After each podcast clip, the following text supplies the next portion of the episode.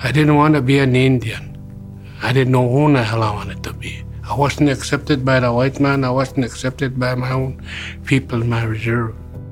I don't know what I'd have been like if I would not have gone through that system. I know I would have had some kind of an education.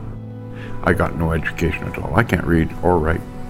And the places I was, they didn't care.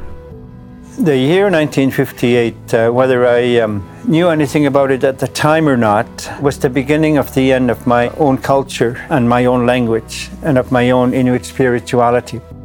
They called us savages.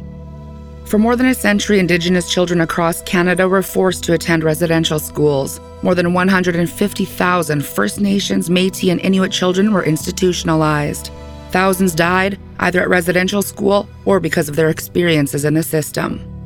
I used to listen to little girls crying next, next to the wall. Hearing little girls crying for their moms. For a whole month, when they first get there, it's all you hear is crying. I'm Shaneen Robinson Desjarlais, host of Residential Schools, a new three part podcast series from Historica Canada. Join us as we delve into the history of residential schools, their effects on survivors, and their continued impact. It's time for Canadians to stand up. This is their challenge as well. Subscribe to Residential Schools on Apple Podcasts, Spotify, or wherever you get your podcasts.